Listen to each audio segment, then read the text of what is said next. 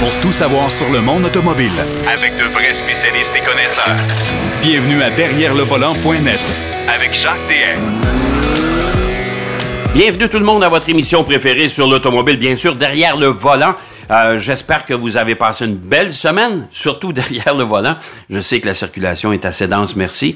Euh, je fais juste vous dire que moi, j'arrive de la Floride et que la circulation, là aussi, ça commence à devenir un gros problème.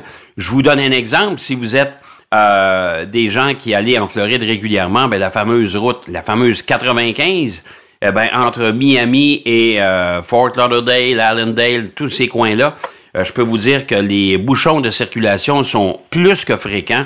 C'est presque régulier. Ça, je n'avais pas connu ça depuis des années. Alors, la multiplication des voitures, et j'ai pris la peine d'observer, et on retrouve une personne par auto. C'est peut-être là le problème, le covoiturage, on devra mettre l'accent là-dessus. Enfin, c'était mon petit commentaire de début d'émission. Aujourd'hui, on a beaucoup de matériel. Euh, on va se donner une bonne main d'applaudissement parce que notre ami Denis Duquet est finalement bien rétabli, il est en pleine forme et il sera avec nous euh, dans le deuxième bloc de l'émission pour nous parler entre autres des 24 heures, 24 heures plutôt de Daytona qui ont eu lieu la semaine dernière. Il va nous faire un commentaire là-dessus. La course automobile réinventée, moi je suis un peu d'accord avec lui, c'est pas mal intéressant.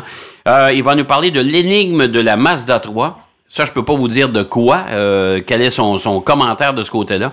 Il va nous en parler. Et euh, vous savez qu'on avait parlé euh, il y a une quinzaine de jours des, des nominés pour les North American Car and Truck of the Year. Les trois gagnants, on les a, on les a mentionnés en ondes. Eh ben, Denis Duquet est un des membres qui vote pour cette, euh, cette association. Alors, il est un des responsables des résultats. Il va nous euh, parler de ça. Marc Bouchard, lui, nous présente deux essais routiers cette semaine, le Subaru Outback et le GMC Acadia. Alors, deux véhicules intéressants si, euh, si vous êtes amateur de 4x4, mais surtout si vous avez besoin d'espace pour une famille qui s'agrandit. Le GMC Acadia, c'est peut-être intéressant. Mais d'entrée de jeu, Pierrot Fakin est avec nous et il va nous parler de son expérience. Je pense que c'est la première avec le, le, programme de conduite sur glace de Porsche du côté de Mécaglis dans le nord de Montréal. Salut Pierrot. Guten Tag, Jacques. Oh. On a l'influence allemande hier. bon Dieu Seigneur, t'as pratiqué toute la nuit ou quoi? Ah oui, quasiment.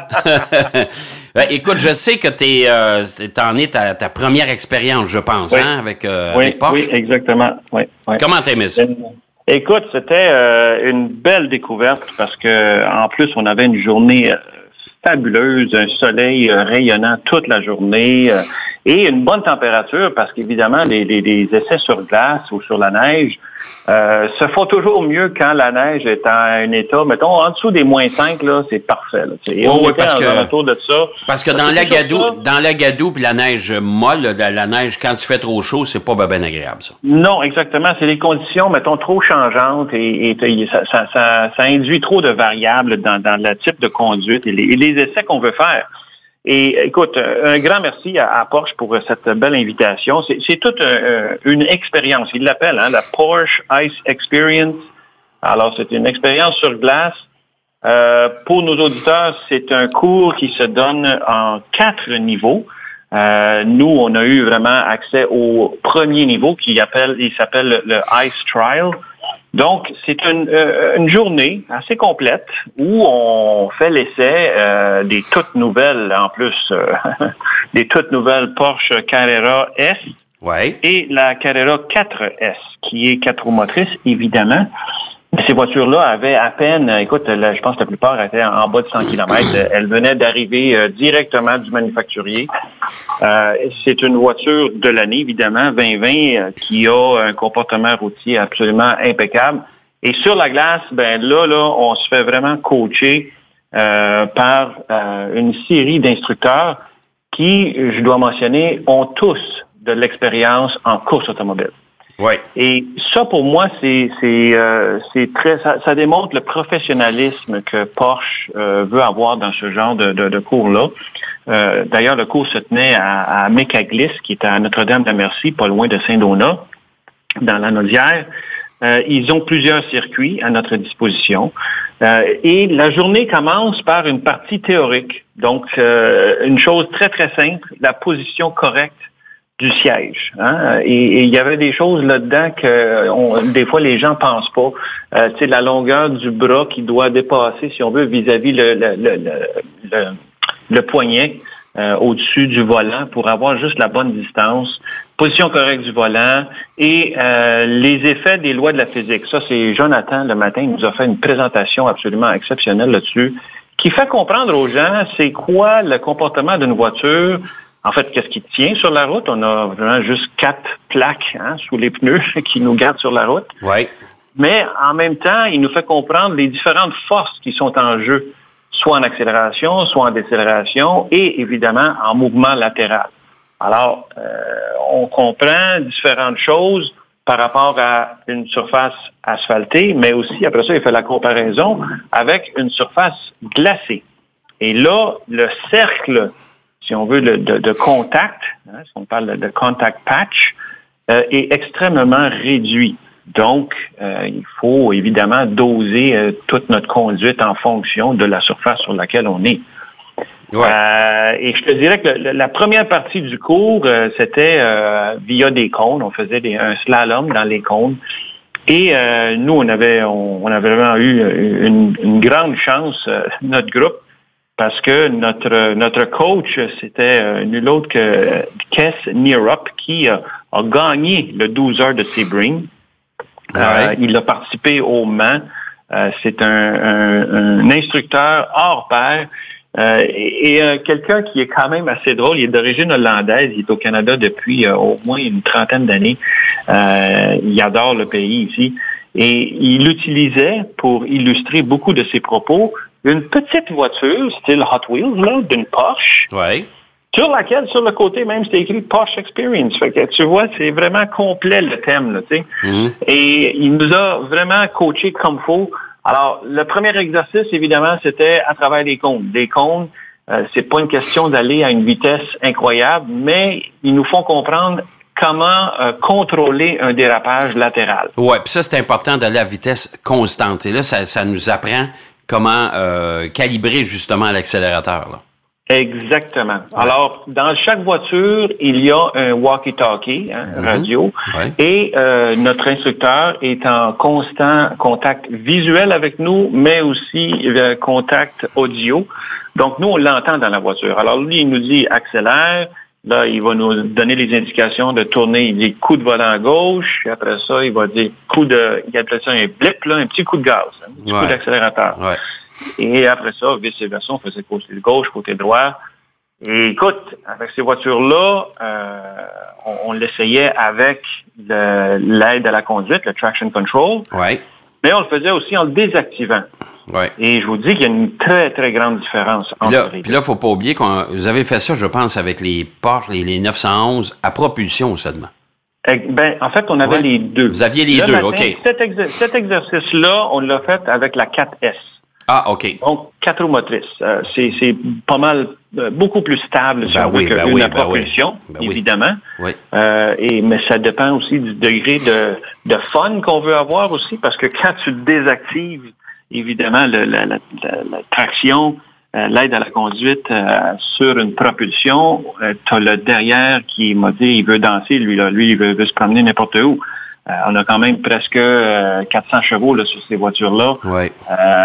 et c'est instantané. Alors, ça, c'est un bel exercice. Et écoute, il y a des fois, évidemment, on, on donne juste une petite fraction de seconde trop d'accélérateur et la voiture se met carrément en 180 ou même tu peux faire un 360. Oui, puis si, si vous ne gardez pas la vitesse, parce que moi je l'ai fait quatre fois ce programme-là, c'est pour ça que je n'ai pas retourné parce qu'à un moment donné ça devient redondant. Mais euh, ce qui est important, c'est que si vous ne gardez pas la vitesse constante, puis vous avez tendance à accélérer parce que vous prenez confiance, ben euh, à un moment donné les pylônes deviennent trop proches, puis là on manque une porte. Exactement. et là, là, on est susceptible aussi de perdre le contrôle du véhicule. Oui, c'est en plein ça, exactement. C'est pas c'est pas les gens qui arrivent là qui pensent oh ben c'est une course. Non non non, c'est pas une course du tout. C'est pour nous faire apprendre les, les bons comportements, les bonnes habitudes qu'il faut avoir et les connaissances. C'est les connaissances de la voiture. C'est tout l'aspect, le physique de la voiture. Combien de gens, genre, qui ont des voitures sport qui ne vont même pas faire au moins un petit cours, ne serait-ce que même l'été là, sur une piste, avec un instructeur qualifié pour lui montrer qu'est-ce que la voiture est capable de faire. Oh oui, puis ce que, ce que je trouve toujours bien drôle dans des événements comme ça, surtout chez le programme Porsche, puis j'en ai fait avec d'autres constructeurs, c'est qu'il euh, y a beaucoup de journalistes automobiles qui ont un ego euh, quand même assez euh, démesuré. Et là, ils arrivent là, puis ils veulent démontrer à leurs collègues qu'ils sont les meilleurs. et c'est là que les instructeurs les ramènent sur terre un peu. Exactement. Non, non, effectivement. Et, c'était, c'est bien que tu mentionnes ça parce qu'il y avait un des exercices qu'on a fait dans l'après-midi, et là, c'était un modèle à propulsion. Euh, et là, on partait en ligne droite, euh, du, si on veut, plus côté gauche de la piste. Mm-hmm. On tourne vers, c'est-à-dire côté gauche, on part en ligne droite, on a un cône, il faut tourner, freiner, après ça, lâcher le frein, tourner vers la gauche et swinguer le derrière. En fait, c'était une question comment faire un amorce de pendule? Ouais, ouais. Faire la pendule pour faire tourner la voiture euh, dans des situations. Ça pourrait être une situation d'urgence aussi pour éviter des obstacles. Tu sais. Et justement, il y en avait une couple qui, euh, quand ils arrivent dans ce coin-là, ben ils dérapent et ils font des, des 360 parce qu'ils sont trop euh, compétitifs et ils comprennent pas nécessairement le principe de qu'est-ce que à, ce à quoi ces cours-là représentent et à quoi ils servent. Oh, ben, c'est vraiment des cours de, de conduite avancée. Euh, je fais juste te donner l'exemple, et probablement que tu l'as fait aussi. C'est ce qu'on appelle en anglais le skid pad. Oui, euh, c'est l'espèce de, beigne. Et on doit regarder vers le centre du beigne et faire le tour en dérapage contrôlé, toujours en gardant une certaine vitesse. Alors, euh, sans, sans que la, voiture fasse justement un 360. Alors ça, c'est ça, c'est assez intensif et ça nous permet de comprendre comment la voiture se comporte. Et quand les gens vont retourner sur la route, ben ils vont dire, garde, s'il m'arrive telle situation, je sais quoi faire. Exact. Et, et, et, cet exercice-là, euh, Jacques, tu fais bien de le mentionner, euh, c'est pas juste pour, oui, on fait, on fait le tour en dérapage et tout ça, mais là, on a pratiqué le sous-virage et le sur-virage. C'est ça. Alors, le sous-virage, pour, juste pour rappeler à nos auditeurs, c'est quand les roues avant, on, tourne, mais on n'a pas de... On, la, la, direction veut pas aller où ben, on n'a pas Pas d'adhérence, la voiture ne tourne pas. Exactement. Alors là, qu'est-ce qu'il faut faire? Ben là, ils nous disent quoi faire. Il faut lever le pied, j'attends d'avoir l'attraction, et là, on peut commencer à, à, avoir une direction qui a de l'allure. Ouais. Le survirage, et c'est ça qui est quand même pas mal plus le fun, c'est quand l'arrière de la voiture euh, commence à déraper. Et là, c'est de la garder dans une constante autour du cercle de dérapage. Et la chose la plus importante, regardez très loin. C'est ça que l'instructeur nous disait tout le temps. Regardez le plus loin possible. Fixez-vous un point.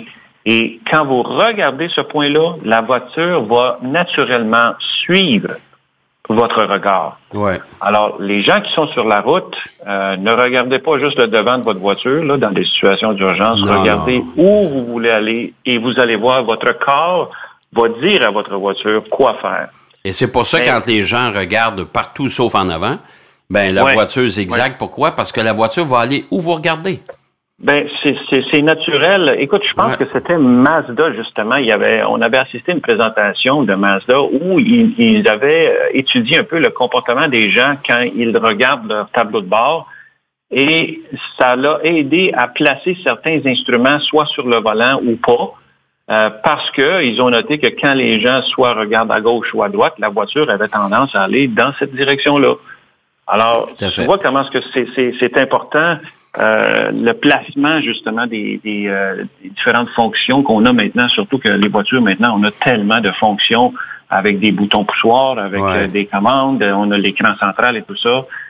Mais pour revenir à, l'expérience Porsche, écoute, ça c'était la, première partie, le, le, niveau 1, si on veut, ça c'est le Ice Trial qui, écoute, c'est pas donné, là, évidemment. Là, là, on est avec des voitures de luxe, sportives. Mais là, tu es invité, mais c'est ouvert au, public, c'est-à-dire les propriétaires de Porsche, entre autres, peuvent se payer ce...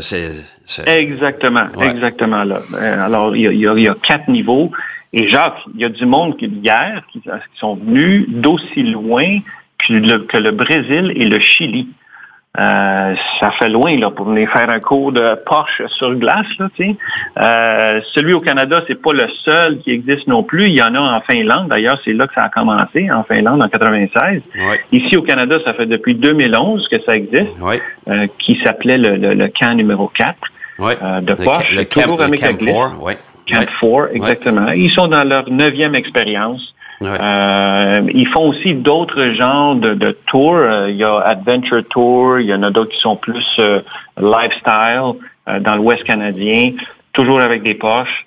alors, ça devient un genre de, lifestyle en même temps, mais un cours comme celui-ci, en tout cas, pour, pour le Porsche Ice Experience, c'est essentiel que les gens doivent essayer ça en hiver. Moi, je comprends même pas comment un pays comme nous autres, ici au Québec, surtout avec notre, climat, on n'a pas euh, une partie obligatoire euh, dans les cours de conduite pratique. Ben, écoute, écoute, Pierrot, les, les, pneus d'hiver sont même pas obligatoires en Ontario. Fait qu'on a encore du chemin à faire. on s'entend, là?